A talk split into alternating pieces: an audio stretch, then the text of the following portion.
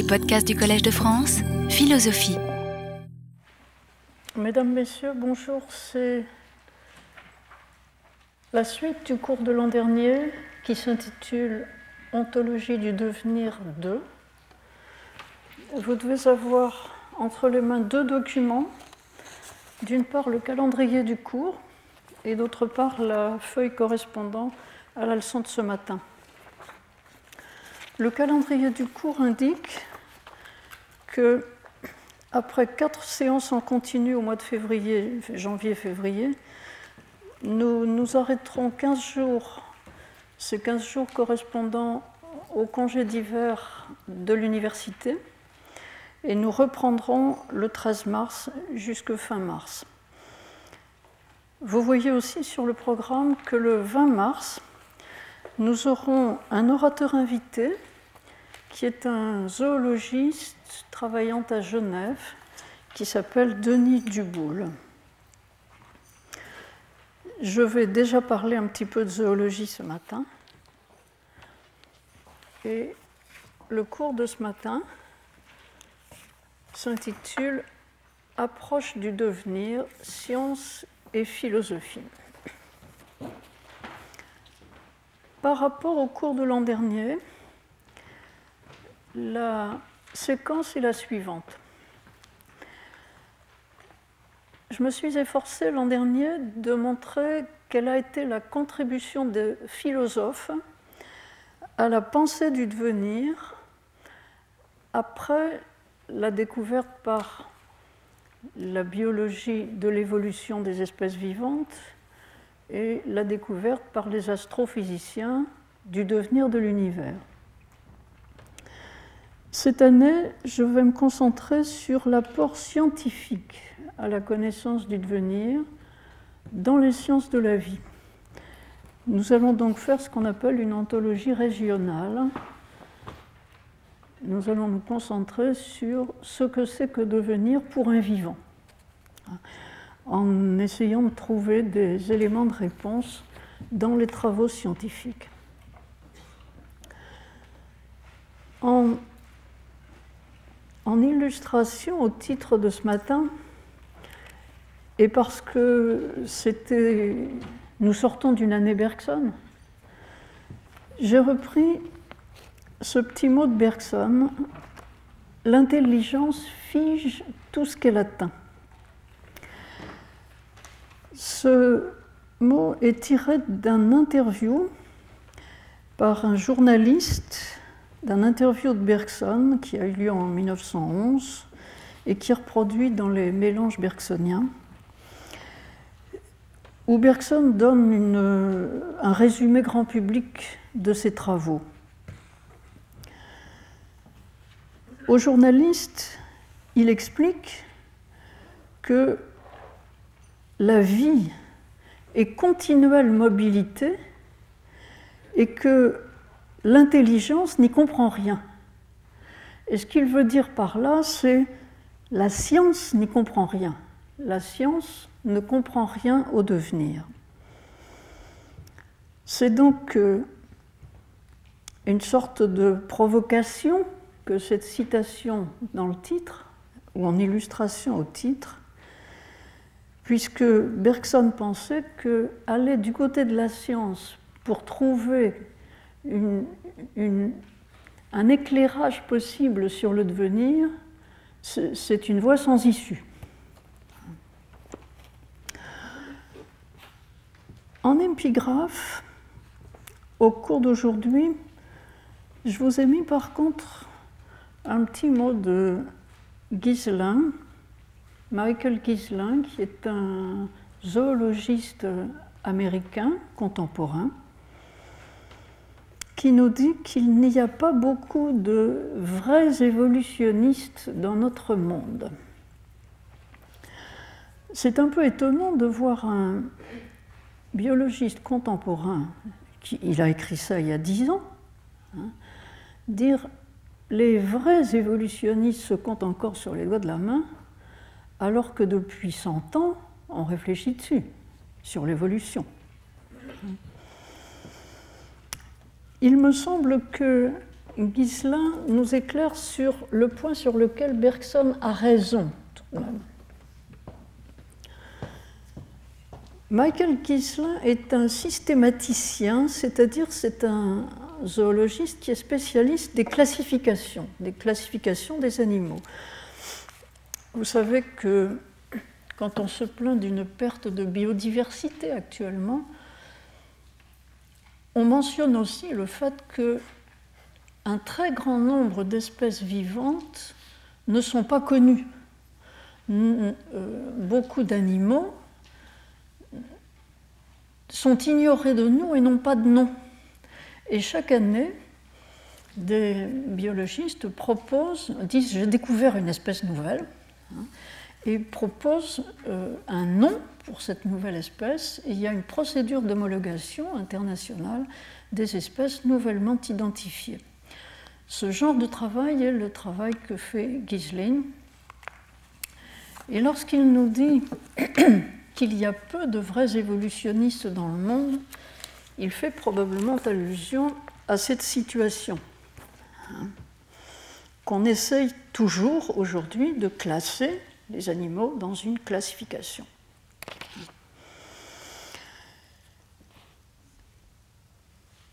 En fait, on peut présenter la découverte de la théorie de l'évolution au cours du XIXe siècle comme un passage de la classification des êtres vivants, qui était statique, la, classification linéenne ou de type linéen, à une généalogie.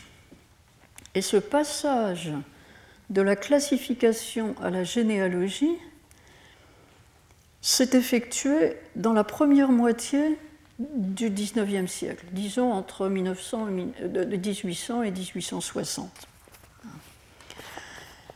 La publication de l'ouvrage de Darwin, L'origine des espèces, c'est 1859. Les querelles autour du transformisme, est-ce qu'il y a transformisme Il y avait des fixistes qui pensaient qu'il n'y avait pas de transformation des espèces. Ces querelles se sont essentiellement passées dans la première partie du XIXe siècle, et on connaît la grande querelle entre Cuvier et Geoffroy Saint-Hilaire lorsque Goethe s'est déplacé pour venir écouter le débat à l'Académie des sciences de Paris. Il semblerait qu'aujourd'hui, le point est acquis. Même le pape actuel, l'ancien cardinal Ratzinger, a depuis longtemps reconnu publiquement que l'évolution des espèces vivantes est une réalité. Et enseigner qu'une classification est devenue une généalogie, après, coup, tout, il n'y a pas de quoi corrompre la jeunesse. Alors pourquoi Ghislaine écrit-il qu'il y a très peu de vrais évolutionnistes Parce qu'il pense qu'il est difficile, et là-dessus il est au fond d'accord avec Bergson, il est difficile, très difficile, de penser le devenir. Et Ghislaine s'explique là-dessus au début de l'ouvrage dont je vous ai donné la référence, La métaphysique et l'origine des espèces. Ghislaine s'exprime, euh, s'en explique en disant si vous êtes un vrai évolutionniste et qu'on vous pose la question alors, de l'œuf et de la poule, lequel est le premier? La poule qui pond l'œuf ou l'œuf qui donne la poule? Vous n'hésitez pas une seconde, vous répondez l'œuf. Si vous êtes un vrai évolutionniste, vous savez que les cellules, l'œuf est une cellule, les cellules ont précédé les êtres complexes comme la poule, les organismes complexes, sur notre planète Terre plus d'un milliard d'années, autre exemple. Si vous pensez que le développement embryonnaire dans l'espèce humaine, que le développement embryonnaire se fait selon un programme bien défini qui permet de prévoir les étapes du développement, le terme, l'accouchement. Et si vous pensez, par analogie, que l'univers accouche de la vie sur les exoplanètes, par exemple, comme la femme accouche d'un enfant, après une gestation dont les étapes sont réglées par un programme. Si vous pensez ça, vous pensez qu'il y a un ordre naturel ou des lois qui déterminent l'apparition de la vie et son développement et qui permettent de prédire ce qu'on va trouver sur les exoplanètes, qui permettraient de prédire si, si on connaissait toutes les lois. Dans cette hypothèse, vous n'êtes pas un vrai évolutionniste. Et dans cette hypothèse, Lamarck n'était pas un vrai évolutionniste. Pourquoi?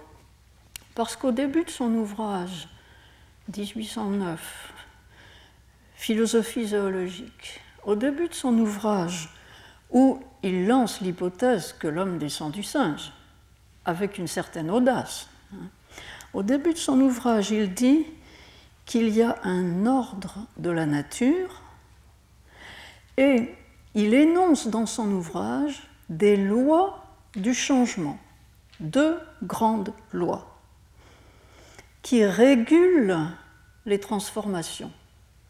Vous vous souvenez, c'est la prise des habitudes par les espèces et la, transmission des habitudes dans les générations, des habitudes acquises dans les générations suivantes. De la même façon, le grand allemand Haeckel, Ernst Haeckel, n'est pas un vrai évolutionniste, bien qu'il ait milité pour Darwin de tout son cœur, parce que dans l'exposé qu'il fait dans ce livre qui s'appelle Titre provoquant Histoire de la création naturelle, qui est un rival au livre de la Genèse, hein, dans, son livre, Haeckel essaye de montrer que tout découle initialement des propriétés de la matière. Et il s'arrange, bien sûr c'est un peu spéculatif, il s'arrange pour donner à la matière initiale qui constitue l'univers des propriétés telles que la vie arrive nécessairement. Cette perspective-là n'est pas celle d'un vrai évolutionniste. Si vous êtes un réel évolutionniste, insiste Gisling, vous pensez que l'ordre de la nature, ou ce qu'on appelle les lois de la nature, résulte d'un devenir, que le devenir est plus profond que les lois, qu'il y a une histoire des lois. Vous voyez la différence? L'évolutionniste superficiel pense qu'il y a des lois du changement, tandis que l'évolutionniste vrai pense qu'il y a des changements des lois qui sont dus à une instabilité profonde de la réalité. Par exemple, si vous êtes un vrai évolutionniste, vous penserez que les lois de la reproduction ont évolué. Que ce qui nous permet de prédire qu'une femme va accoucher à tel terme, etc., ce sont des régularités passagères qui nous paraissent être des lois parce que notre vision temporelle est très restreinte. Mais en réalité, la nature a tâtonné 36 fois et les règles ont pu changer. La reproduction sexuelle, d'ailleurs, on le sait, a beaucoup de formes différentes. La prise de conscience que le devenir est plus profond que les régularités, et en est la source, d'une certaine manière, la prise de conscience que le devenir et peut-être le fond des choses, c'est à quoi Bergson essayait de tendre. Et donc, l'effort bergsonien est, dans cette mesure, légitimé par Giselin. Cette conscience-là que le fond des choses est peut-être un devenir, est en train de s'installer, me semble-t-il, dans notre culture à mesure que nous découvrons la menace pour notre espèce d'un manque de ressources énergétiques. Or, les vivants ont vitalement besoin d'énergie. Euh, à mesure que nous prenons conscience du danger que la croissance de la population humaine fait courir à la biodiversité, et en retour que l'appauvrissement de la biodiversité est en danger pour l'espèce humaine. Et plus récemment, nous prenons conscience que le réchauffement climatique menace directement notre survie. Vous avez peut-être euh, suivi les travaux du GIEC, du panel intergouvernemental sur le changement climatique.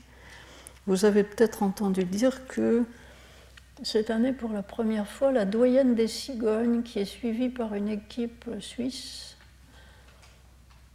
n'a pas migré jusqu'au Maroc, comme elle avait coutume de faire. Elle s'est arrêtée en Espagne et elle est déjà rentrée. C'est tout à fait inhabituel. Changement climatique.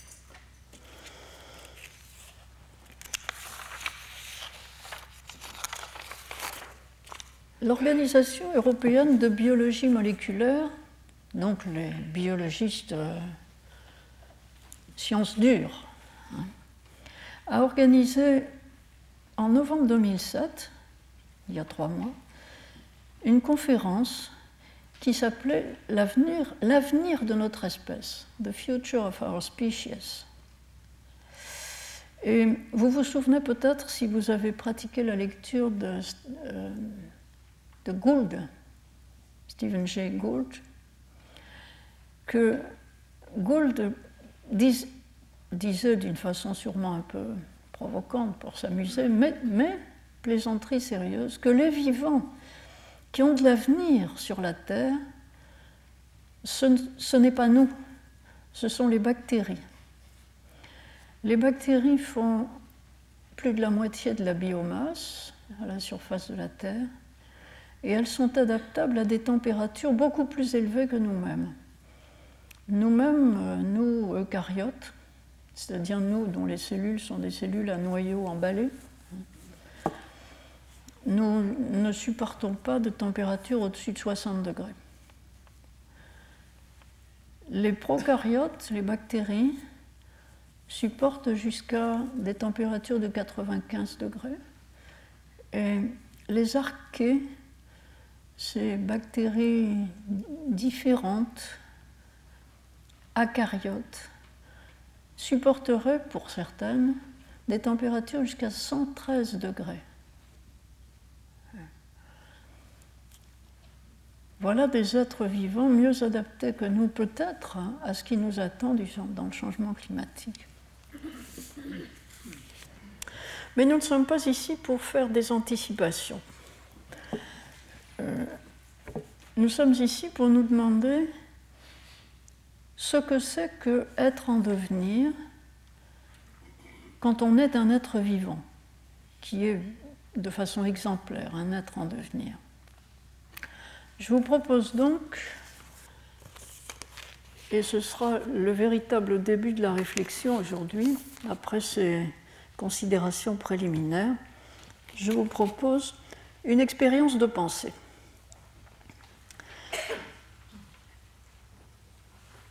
Les philosophes se sont rarement intéressés à la musique. L'un des rares philosophes qui a écrit sur la musique, nous en avons un actuellement qui est professeur à Lille, mais dans l'histoire de la philosophie, l'un des rares, c'est Schopenhauer, Arthur Schopenhauer, qui disait que la vie humaine est comme une variation sur le fond de la vie de l'univers, une variation musicale sur fond d'une grande symphonie. Schopenhauer s'intéressait beaucoup à l'art Et il pensait que l'art nous donne l'occasion d'une contemplation complètement désintéressée, sans engagement, d'une contemplation de ce qu'est la vie. Un tableau de Bruegel, les fresques, de Pompéi nous disent Regarde, voilà la vie, sous tous ses aspects. Mais la musique est parmi les arts celui qui va le plus profond dans la représentation de la vie. Les autres arts nous donnent une ombre, la musique nous donne l'être, disait Schopenhauer. Imaginez que vous êtes en train de jouer de la musique ou seulement que vous êtes en train d'écouter de la musique et complètement pris par la musique. La musique est pure devenir. Si elle s'arrête, elle cesse d'être. Elle n'est que en devenant. Elle est l'image même de cette vérité que être, c'est devenir. Et nous sommes comme une musique, c'est-à-dire que nous ne sommes que en devenant. Si nous nous arrêtons, nous cessons d'être.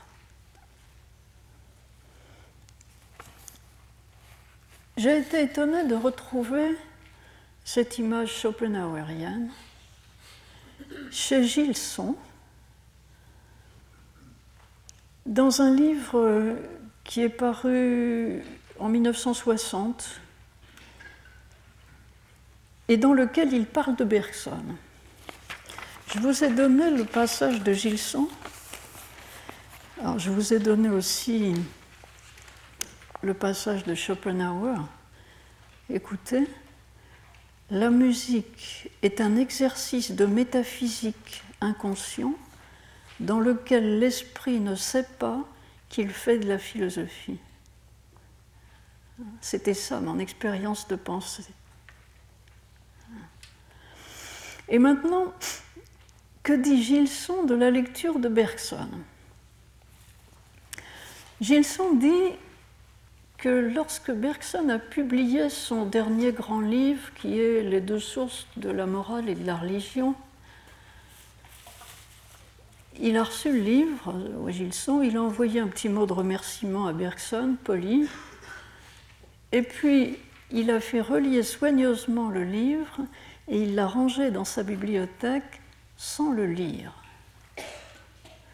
Il dit qu'il en est resté un peu angoissé, mais que il sait pourquoi il ne voulait pas le lire. Il avait beaucoup aimé Bergson, il avait été l'élève de Bergson, il avait suivi des cours, il avait été absolument fasciné par ce professeur. Mais lui-même étant un chrétien convaincu, lecteur de saint Thomas d'Aquin, donc un philosophe chrétien thomiste, Voir Bergson s'engager dans une explication des sources de la religion, ça lui paraissait. Il était inquiet, il disait Bergson n'a aucune formation religieuse. Où est-ce qu'il va là hein? Et il avait peur que ce soit un pataquès affreux, ce livre. Donc il ne l'avait pas lu. Et il s'est mis à le lire. En 1958, il avait 75 ans. Et il dit le charme opéra de nouveau. Il me fallut poser par instant le livre, en suspendre parfois la lecture, comme on voudrait ralentir le flot de certaines musiques pour qu'elles ne passent point, bien qu'il leur faille passer pour être. Joli. Ça ne l'empêche pas ensuite de taper sur Bergson. Bergson s'est complètement fourvoyé. Enfin bref, on y reviendra tout à l'heure.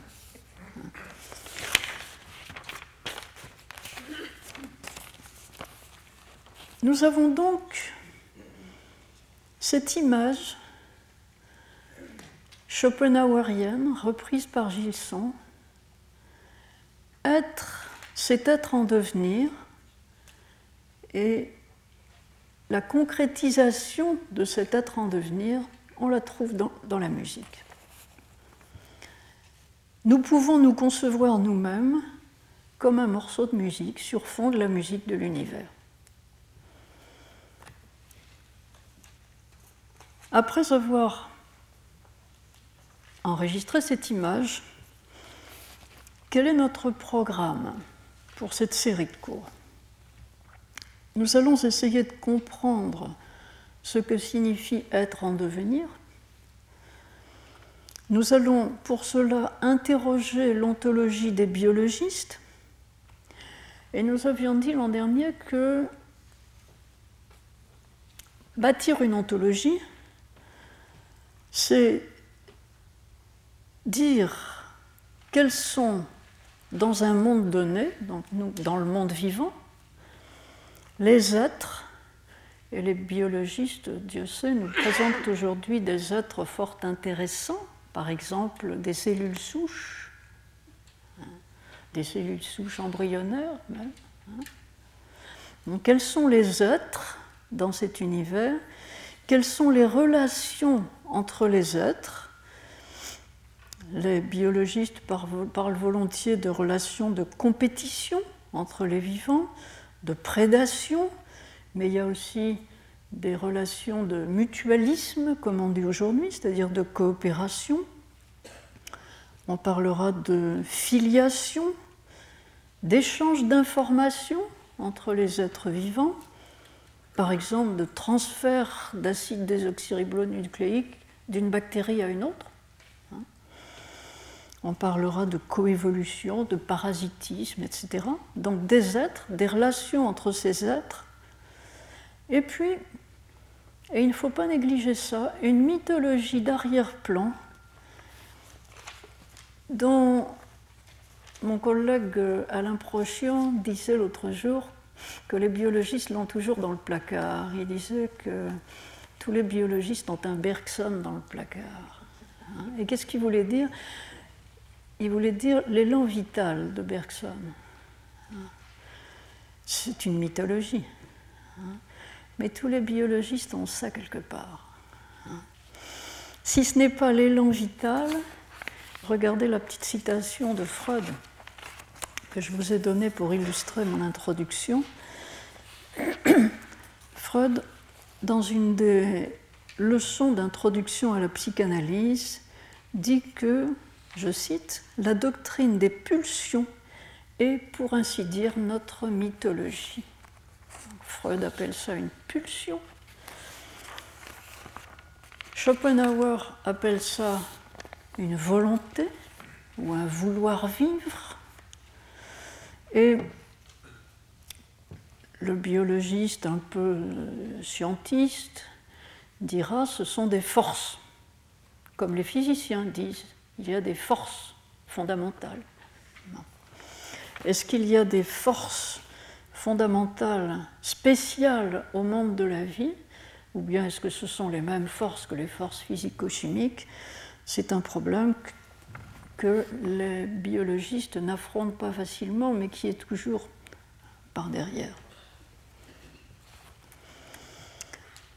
L'ontologie traditionnelle de la biologie, et on en avait parlé l'an dernier, était une ontologie héritée d'Aristote, dans laquelle la, base était des individus vivants.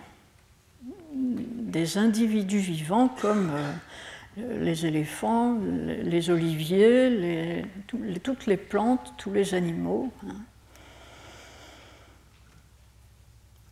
Dans cette perspective euh, ancienne, il n'y avait réellement, il n'était réellement que des individus. L'être était dans la multiplicité des individus vivants tous différents les uns des autres, mais facilement regroupables en espèces, genres, familles. Ces classements étant idéaux ou artificiels, ou conçus comme tels. Les anciens n'ignoraient pas que les individus changent, ne serait-ce que parce que le cycle de la vie, la naissance, la croissance, la, phase de reproduction, et puis la décrépitude, la vieillesse et la mort, ne, peuvent échapper, peuvent échapper à personne. Donc, il était connu qu'il y a du devenir chez les êtres vivants, mais ce devenir était conçu comme des changements survenant sur un fond permanent. L'individu était considéré comme ayant un substrat permanent et des propriétés changeantes. Hein. Et les changements s'expliquaient par le fait que les propriétés se modifiaient sans, mais l'individu restant le même, c'est-à-dire sans que son substrat change. De cette façon, il était montré qu'on peut changer en restant soi, en restant identique à soi. Il y a eu récemment, tout récemment, la semaine dernière, un colloque des académies qui s'intitulait L'identité changeante de l'individu. Quand je disais que la prise de conscience du devenir devient palpable dans notre monde, hein, l'identité changeante de l'individu, où les, différents orateurs ont réfléchi sur le fait que on ne peut plus prétendre, par exemple, qu'on garde le même génome toute sa vie, donc il y a une base permanente, et puis le reste, c'est des choses qui changent. C'est pas si simple, le génome aussi change, se modifie, évolue.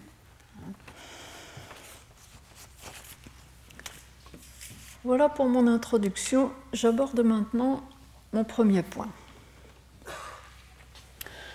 Dans ce premier point, je vais parler, reparler, puisque j'y avais fait allusion l'an dernier, du choc qu'a été le message évolutionniste et à ce propos du rapport entre science et philosophie qui a pu éventuellement être modifié à cette occasion. Je vais vous dire que Darwin, dans son, dans son petit livre de, notes, les notes qu'il prenait pour lui-même, son notebook, Darwin, euh, lorsqu'il a été, bien avant d'écrire l'origine des espèces, mais lorsqu'il a été sûr qu'il avait des preuves de l'évolution, a écrit, il a écrit dans son livre de notes euh, L'origine de l'homme, j'ai des preuves, ça va faire sauter la métaphysique. Ça va faire sauter la métaphysique, ou quelque chose comme ça. Enfin, la métaphysique va avoir du grain à moudre. Et celui qui comprend le singe, celui qui comprend le babouin, écrit-il dans son livre de notes, fera plus pour la philosophie, pour la métaphysique. On ne croirait pas que Darwin parlait de métaphysique. Hein. il écrit métaphysique. Celui qui, comprendra le babouin fera plus pour la métaphysique que Locke n'a fait pour la métaphysique. Or, Locke, c'est ce grand philosophe anglais qui a réfléchi sur l'origine de nos idées et qui militait contre les idées innées, qui, qui, disait nous ne naissons pas avec des idées innées, mais nous acquérons nos idées par l'expérience. Celui-là a fait du bien à la philosophie, d'accord? Mais celui qui comprendra l'origine de l'homme fera beaucoup plus pour la philosophie. Donc Darwin lui-même avait le sens de ce que sa découverte pouvait bouleverser la philosophie. Qu'est-ce qu'on appelle philosophie naturelle au sens ancien? Et qu'est-ce qu'on appelle également au sens ancien l'histoire naturelle. Je vous ai donné dans le document un très joli résumé, encore par Étienne Gilson, de ce qu'était l'univers d'Aristote.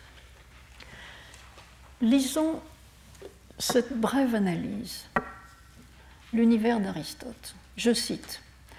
Un univers de sphères concentriques, éternellement existantes et éternellement mues par leur désir d'une première forme pure de toute matière, le premier moteur immobile. Univers où, sauf ce premier moteur qui jouit de soi-même dans l'éternité d'une vie bienheureuse, tout est perpétuellement en mouvement et où pourtant il n'arrive jamais rien de nouveau. C'est un résumé magnifique de l'univers tel que Aristote le voyait ou qu'on pouvait le voir à l'époque d'Aristote. Le premier moteur d'Aristote, qui est la traduction en termes aristotéliciens du bien de Platon, c'est-à-dire de ce qui règne sur le monde des idées, ce que tout, tout être ne peut que désirer, hein. et que Gilson appelle un dieu fainéant, hein, le premier moteur d'Aristote. Il fait, tout mouvoir, mais lui-même ne fait rien. Il, reste immobile et il, est la cause de tous les mouvements dans le monde parce que tout le désire. Hein, un Dieu fainéant. Il a été identifié à Dieu par les interprètes euh, chrétiens de la philosophie aristotélicienne. Aristote a écrit une histoire des animaux. C'est ce qu'on appelle une histoire naturelle le mot histoire signifiant ici l'investigation de la diversité naturelle. Le sens ancien du mot histoire, c'est ça. C'est un mot grec à l'origine, et ça signifie l'investigation extensive de toutes les richesses que présente le monde naturel. Quant à la philosophie naturelle d'Aristote qu'on trouve dans sa physique et sa cosmologie, c'est une conceptualisation, pourrait-on dire, de la manière dont le monde marche. Gilson, dans le monumental ouvrage qui s'appelle Le système du monde en dix grands volumes, et qui était sous-titré Histoire des doctrines cosmologiques de Platon à Galilée, de Platon à Copernic, pardon. Gilson a montré que pour passer de cet univers des anciens, qui était géocentré, dont le centre était la Terre, à l'univers tel que conçu par les gens du XVIIe siècle, pas si loin de nous, le monde de Descartes, Newton, que pour passer du géocentrisme à l'héliocentrisme, il a fallu au moins trois siècles d'observation, d'observation répétée, d'investigation du ciel. Et on aboutit finalement à Newton et ses lois de la gravitation qui résume en une formule la manière dont l'univers marche.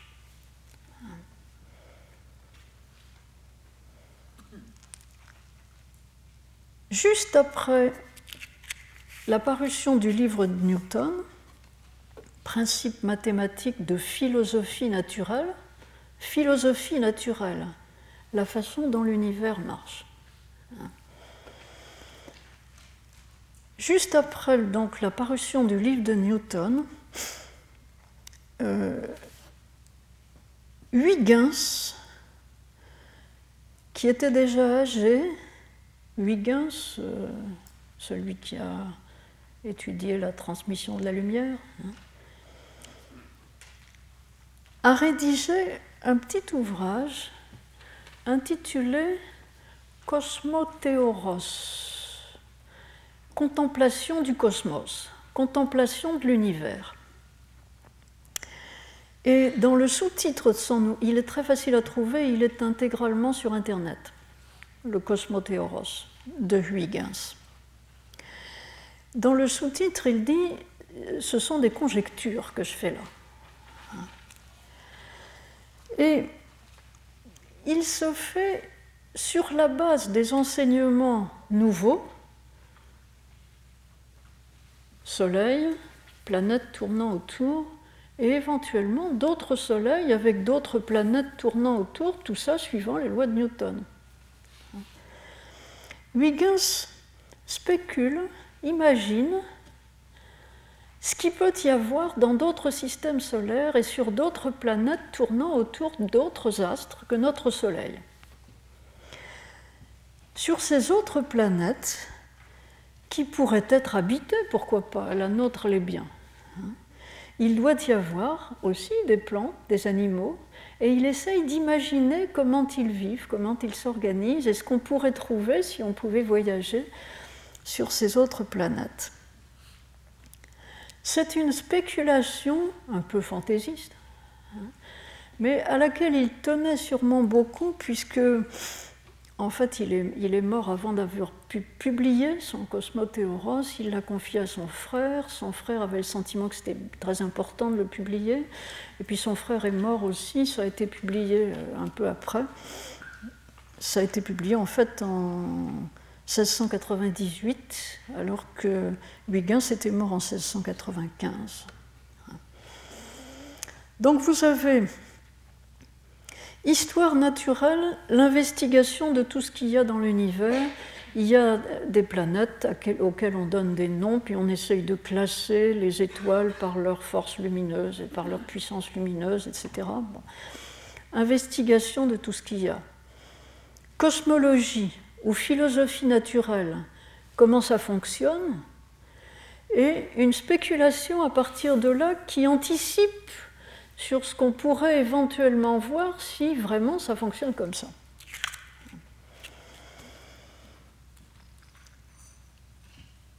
Cette euh, distinction entre histoire naturelle et philosophie naturelle, elle a été standardisée au début du XVIIe siècle par Francis Bacon,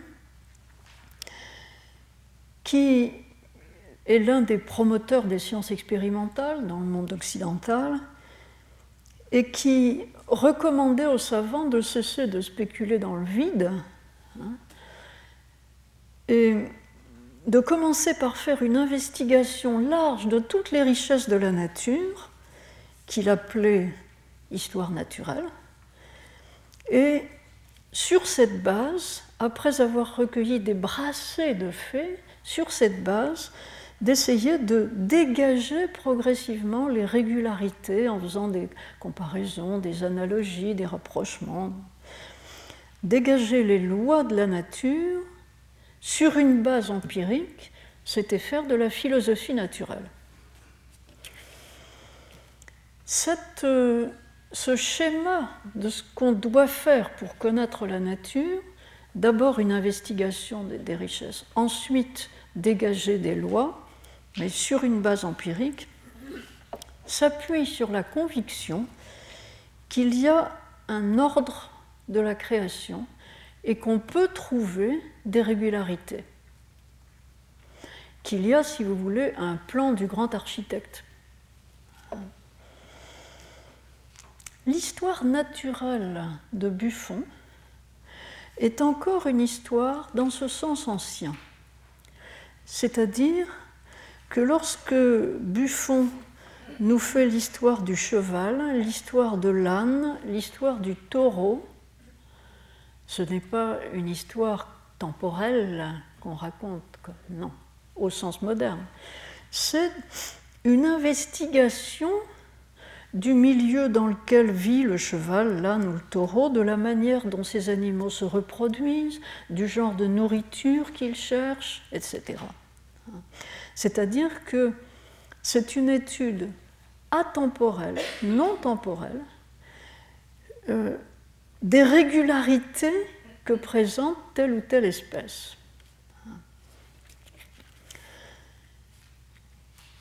La philosophie zoologique de Lamarck est encore une philosophie au sens de la philosophie naturelle. C'est-à-dire que Lamarck essaye de dégager quel est l'ordre de la nature, comme je le disais tout à l'heure.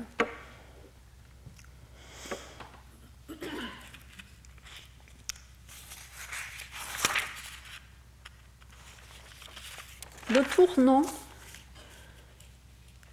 le tournant, c'est entre le XVIIIe et le XIXe siècle. On est installé dans un monde newtonien, mais on, on se dit que ce monde bien ordonnancé n'a peut-être pas toujours été tel qu'il est et on fait des conjectures sur ses origines, sur la manière dont il est né, en faisant l'économie d'un Dieu créateur, c'est-à-dire d'une hypothèse surnaturelle. Kant a spéculé sur les débuts de l'univers, la place dans le système du monde, le système du monde de la place est foncièrement newtonien, mais la place fait des hypothèses sur la manière dont ce monde a pu germer, naître, sur ses origines. Et John Herschel, le fils de William Herschel, tous les deux astronomes, John Herschel, qui est allé en Afrique étudier le ciel, de l'hémisphère sud, qui nous a laissé un catalogue de plus de 10 000 étoiles doubles, donc qui s'est livré à une investigation de type histoire naturelle, John Herschel nous montre que la philosophie naturelle s'arme maintenant d'une certaine prudence. Je vous ai donné un extrait du travail de Herschel qui s'appelle Le discours préliminaire sur l'étude de la philosophie naturelle Passage dans lequel il dit, je lis, Ce n'est pas à la philosophie naturelle à remonter à l'origine des choses, à se perdre en conjectures sur la création, un champ moins vaste lui suffit. Elle ne veut que rechercher quelles sont les qualités premières dont la matière est douée, elle n'aspire qu'à découvrir l'esprit des lois, etc. Et il continue un peu plus loin. Nous ne pouvons pas être sûrs a priori que les lois de la nature sont immuables. Nous ne pouvons que nous assurer si elles changent ou ne changent pas. Or, toutes les recherches que l'on a faites à cet égard établissent qu'elles sont invariables. Et il cite un certain nombre de comparaisons qu'on a pu faire entre les observations astronomiques euh, faites par les Grecs ou les Égyptiens, par exemple, et les observations astronomiques qu'on fait maintenant, euh, c'est stable. Hein. Il y a une stabilité des lois. Hein. Mais cette stabilité des lois doit être établie empiriquement, et Herschel reconnaît qu'en géologie, par exemple, euh, on n'est pas complètement sûr que les régularités qu'on observe soient stables. Les choses ont pu évoluer au cours du temps et les régularités être différentes. Donc, une certaine modestie, une certaine prudence sur les ambitions de la philosophie naturelle, ne pas chercher les causes ultimes ou premières, euh, chercher les lois, la loi de la gravitation, très bien, et se dire que ces lois sont-elles immuables? On ne peut pas l'affirmer a priori, on doit chercher si elles le sont. La philosophie naturelle tend alors vers une philosophie positive qui limite sa recherche à ce qui est prouvable empiriquement.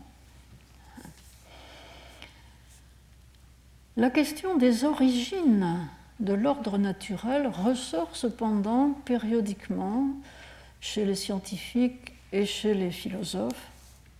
Cournot en est un très bel exemple qui conçoit que il y a pu avoir accroissement d'ordre dans un univers qui était initialement chaotique. Et cet accroissement d'ordre dans l'univers, Cournot ne le pense pas de façon homogène. Il pense qu'il y a pu y avoir des zones d'organisation et des, problèmes aux frontières d'adaptation d'un type d'ordre à un autre type d'ordre. Par exemple, il est persuadé que le monde vivant a une organisation qui n'est pas réductible à celle du monde physico-chimique. Chez Cournot aussi, on voit que le mot histoire a pris son sens moderne de déroulement dans le temps. Et le mot philosophie qu'il emploie est toujours teinté de la notion de spéculation, conjecture, hypothèse, quelque chose qu'on ne peut pas établir d'une façon complètement définitive sur la base de l'expérience. Arrive Darwin, 1859, et je vous ai donné un extrait de la lettre qu'il écrit. Il a écrit, a écrit l'origine des espèces, il essaye de le publier et il est en tractation avec son éditeur. Je vous ai donné un extrait d'une lettre qu'il écrit à Lyell au moment où il est en discussion avec son éditeur. Je traduis, mais vous l'avez dans vos extraits. Est-ce que vous me conseilleriez de dire à Murray, l'éditeur, que mon livre n'est pas plus orthodoxe, non orthodoxe que le sujet ne le rend inévitable, que je ne discute pas de l'origine de l'homme, que je ne fais entrer dans ce livre aucune discussion sur le livre de la Genèse, je ne donne que des faits et les conclusions qui me semblent en découler.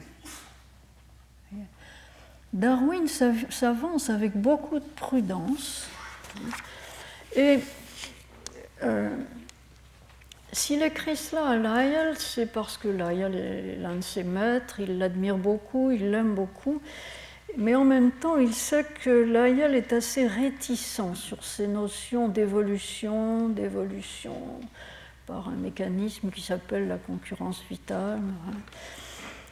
Et Darwin, sentant que les idées qu'il apporte sont difficiles à passer, hein, demande donc à Lyell comment il doit faire, comment il doit présenter ça. D'autres, le livre est publié. Le livre fait un tabac, il est réédité aussitôt, ça se répand comme une traînée de pour. Mais la réception est très ambivalente. Beaucoup de gens ont écrit sur cette réception. Je vais me contenter de donner deux exemples. D'autres grands savants que Lyell vont se montrer extrêmement réticents. Par exemple, lorsque en 1877, 59-69, presque 20 ans après la parution du livre, lorsque à un congrès des naturalistes allemands, Haeckel, qui c'est connu, essaye de répandre les idées de Darwin, hein, tout en n'étant pas un vrai évolutionniste selon Gislin, hein, mais tout de même. Hein. Lorsque Haeckel fait une communication à ce congrès qui s'intitule La théorie de l'évolution dans ses rapports avec la philosophie naturelle. Qu'est-ce que ça nous donne comme euh, système du monde que cette théorie de l'évolution? Communication qui n'a rien de particulièrement révolutionnaire, puisque le livre de Darwin date déjà d'il y a presque 20 ans. Non, Haeckel fait cette présentation au Congrès quatre jours après, au même congrès, Virchow, dans sa propre présentation, fait une critique cinglante de ce que Heckel a dit. Sa présentation s'appelle La liberté de la science dans l'état moderne et il dit qu'on ne devrait pas enseigner cette théorie nouvelle, qu'on devrait l'interdire. Or, Virchow est un grand savant. Heckel était parti du Congrès, donc ça ne sait pas, il n'y a pas eu d'affrontement sur place, mais après coup, on a dit à Heckel répondez. Et Heckel était extrêmement embarrassé car Virchow a été son préparateur. Euh, non, Heckel a été le préparateur de Virchow, pardon. Il le respecte, il l'aime beaucoup. Virchow est quelqu'un qui s'est distingué comme savant.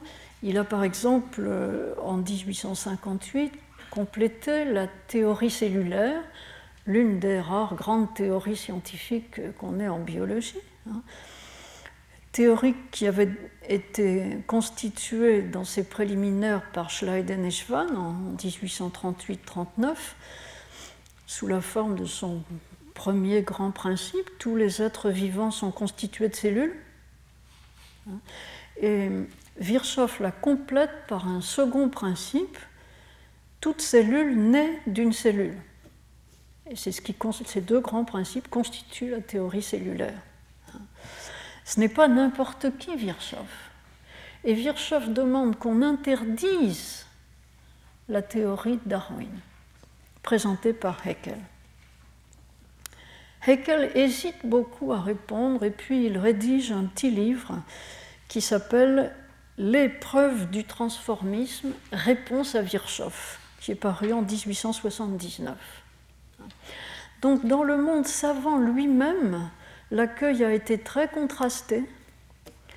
Et ce que je veux souligner en même temps, c'est que dans les mêmes années, en 1879, l'année où paraît la réponse à Virchow de Haeckel, paraît un autre petit livre, un livre d'un certain Maximilien Beguen, dont je vous ai donné la référence et le titre. Regardez le titre, La création évolutive. Comment s'appelle le grand livre de Bergson? L'évolution créatrice. Bergson aurait pu prendre ce titre-là s'il n'avait pas déjà été pris. Et que fait le comte Bégouen dans ce livre? Eh bien,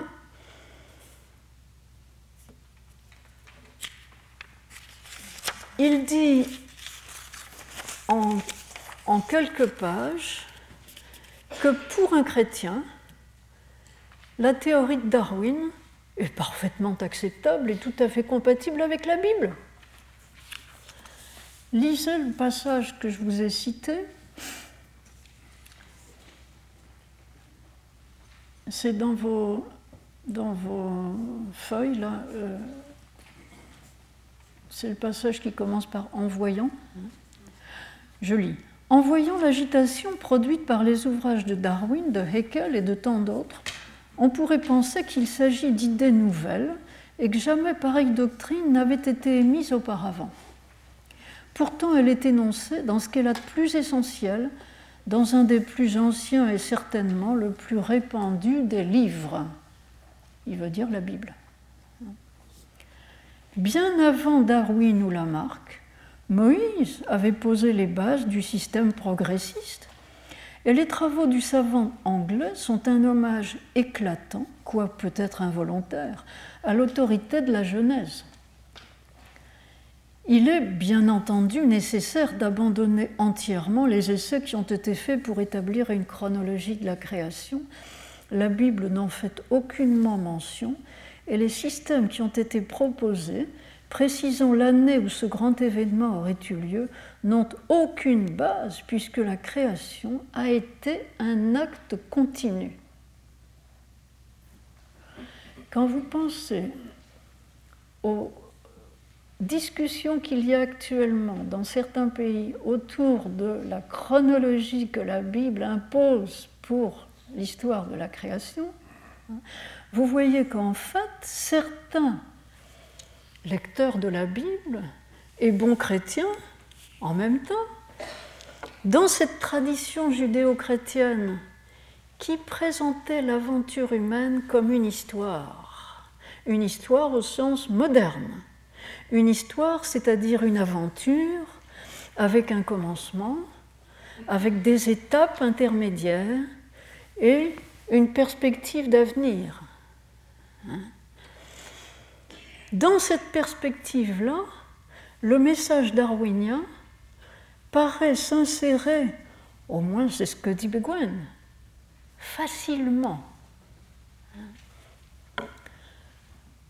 plus facilement reçu que chez les philosophes, à vrai dire. Euh, je vous ai cité une autre phrase dans le même euh, petit ouvrage de Beguen qui dit que la doctrine de l'évolution, si on la comprend bien, devient, je cite, une magnifique explication de la succession des époques indiquées dans la Genèse et les procédés darwiniens sont probablement au nombre de ceux que Dieu a employés dans son œuvre. Le mécanisme de l'évolution proposé par Darwin, mais c'est ce que Dieu a fait. C'est ce que Dieu a voulu. C'est comme ça que ça se passe. Bon. va jusqu'à affirmer que Dieu a pu prendre l'homme comme instrument pour une création nouvelle. L'homme a été l'un des outils de la création. Pas seulement un être créé par Dieu, mais en même temps un co-acteur de la création. On retrouve cette idée dans les théologies de la création à l'heure actuelle. Autrement dit, ce n'est pas le fait d'être un scientifique ou de ne pas en être un, le fait de, tenir à une religion ou de n'y pas tenir, il y a des sensibilités, conservatrices qui n'ont pas pu accepter le message darwinien parce que sans doute ces gens-là ont perçu le caractère radical de l'imposition de l'idée que tout devient. Et il y a d'autres sensibilités qu'on peut appeler progressistes qui ont reçu cela comme si c'était quelque chose d'évident, de, naturel. Bien sûr, c'est comme ça. Quant aux philosophes, d'une certaine manière, ils ont pris le train avec retard. Euh, je n'en donne qu'un exemple c'est l'exemple de la spéculation, donc une sorte de philosophie naturelle, de la spéculation que le philosophe américain Peirce fait autour des notions d'évolution. Peirce est un scientifique. Euh, ces spéculations se trouvent dans les textes qui ont été publiés, qui ont été réunis, euh, Collected Papers, dans le volume 6, euh, le texte que je cite a dû être rédigé dans l'année 1898. Et la réflexion de Peirce tourne autour de ce qui explique l'ordre ou le désordre dans l'univers Et sa conclusion, je me limite à sa conclusion, et celle-ci, je traduis, en bref, là où il y a diversification, c'est le vestige de la spontanéité du hasard.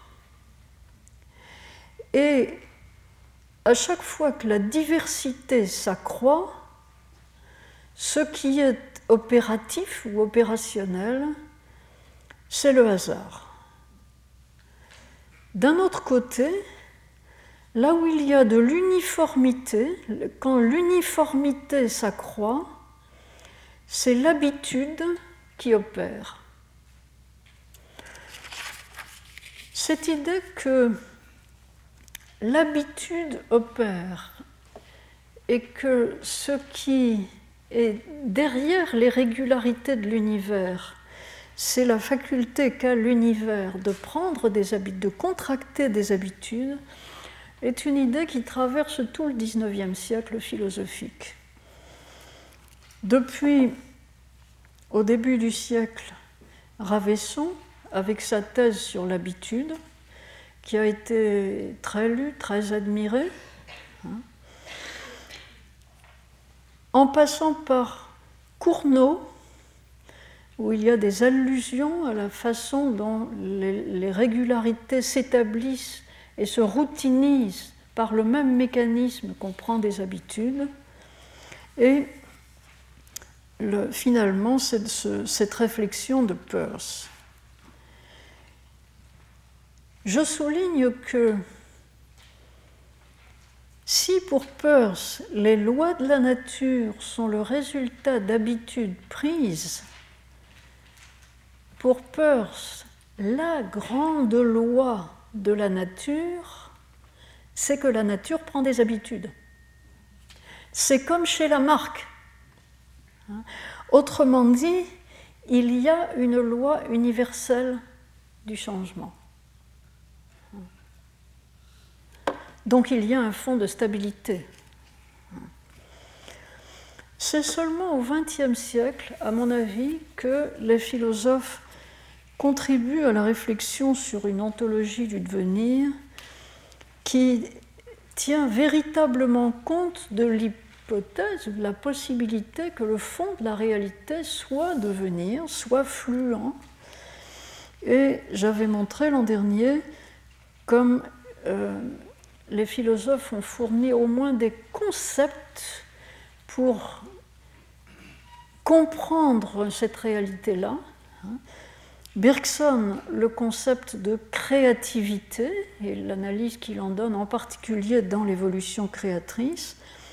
Whitehead, le concept de processus. Hein, il n'y a pas des êtres, il y a des processus. Et Simondon, le concept d'individuation. Il n'y a pas des individus dans l'univers, il y a des processus d'individuation, ou comme le dit plutôt Simondon, des opérations d'individuation. Les philosophes ont contribué des concepts. Est-ce qu'ils ont contribué des méthodes pour étudier les processus en devenir? Retrouvez tous les podcasts du Collège de France sur www.collège-de-france.fr.